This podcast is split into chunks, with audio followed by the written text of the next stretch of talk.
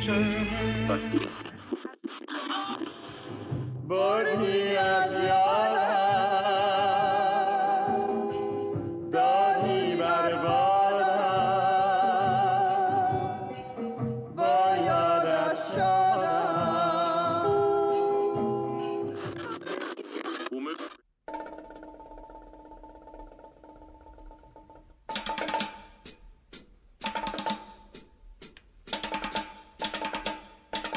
با درود من نیلوفرم و با مجموعه پادکست ترانه ای که نو شد نوشته پویان مقدسی با شما همراه هستم.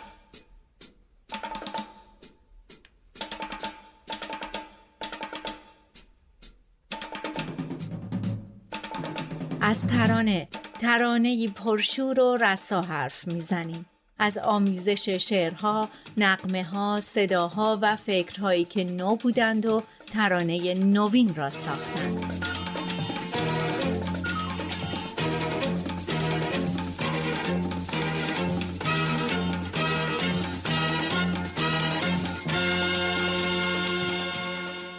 جنگل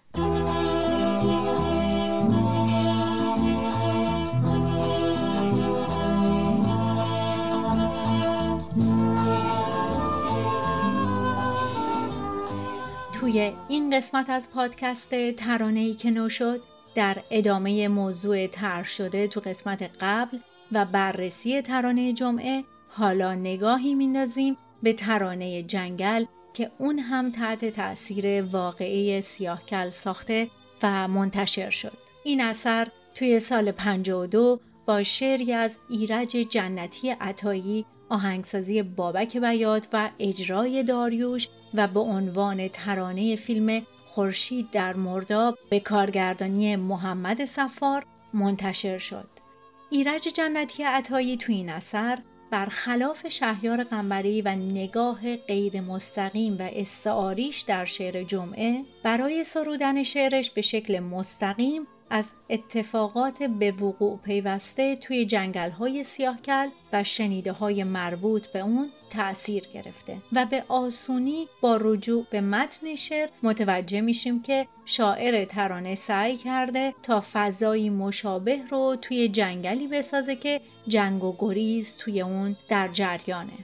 راوی اول شخص که انگار یکی از چریک های زخمیه با توصیف های روشن، شاعرانه و البته خوفناک به تصویر کردن شرایط بغرنج خودش توی جنگلی می‌پردازه که به قتلگاهش بدل شده و تو اون نه راه پیش داره و نه راه پس و هر طرف که میچرخه سایه ای از دشمن رو می‌بینه. موسیقی بابک بیات و سازارایی اون از شروع کار تلاش می‌کنه که سازنده فضای رب و وحشت باشه و داریوش هم به عنوان خواننده اثر تلاش می‌کنه در قالب همون چریک زخمی گرفتار شده توی جنگل فرو بره و صدای اون بشه.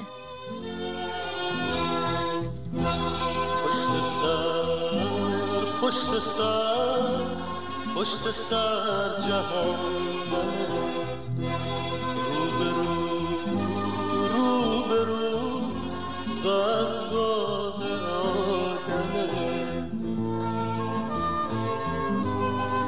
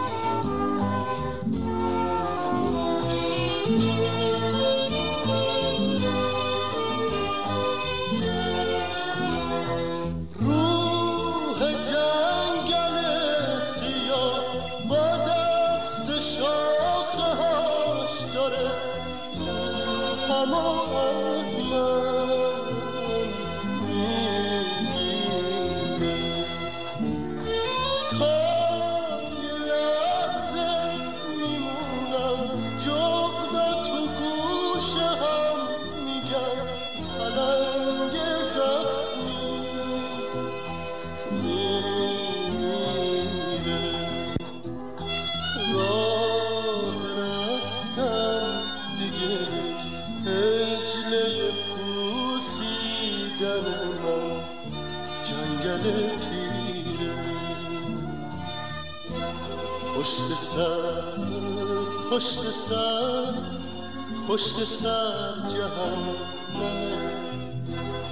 روبرو روبرو قدگاه آدمه این ترانه هم مثل ترانه جمعه بعد از انتشار مورد توجه قرار می‌گیره و گوی سبقت رو از فیلم بد محمد سفار میروبایه و بر خلاف اون موندگار میشه. جنتی عطایی در مورد انتشار تعداد زیادی از ترانه های این جریان روی فیلم ها میگه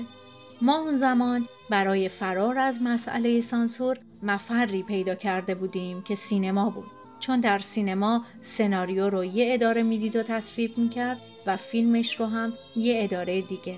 و کسی توجهی به موسیقیش نداشت تا اینکه گندش در اومد و جلوی اون کار رو هم گرفتن. بنابراین چند تا ترانه رو من و همکارام تونستیم به این طریق از زیر تیغ سانسور فرار بدیم. قلب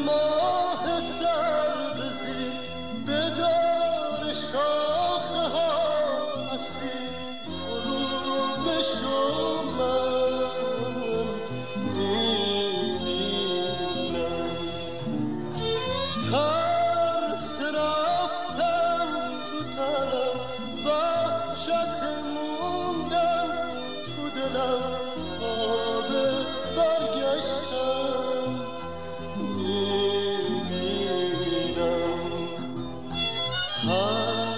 قدم به هر قدم لحظه به لحظه سایه در آخر باید اشاره کنم که واقعه سیاهکل و شکلگیری جنبش فدایی در اوایل دهه پنجاه نه تنها تو حوزه ترانه که در سینما، تئاتر، ادبیات و شعر هم تأثیرات مشخص و به سزایی گذاشت. و هنرمندایی که به اندیشه و عمل این گروه و در آینده به سازمان چریک های فدایی خلق ایران دلبستگی داشتند سعی کردند تا با خلق آثار مختلفی با همین دستمایه و موضوعات به گرامی داشته اون واقعه و جنبش شکل گرفته بپردازند. پشت سر پشت سر پشت سر جهنمه روبرو روبرو قدگاه آدمه پشت سر پشت سر پشت سر جهنمه.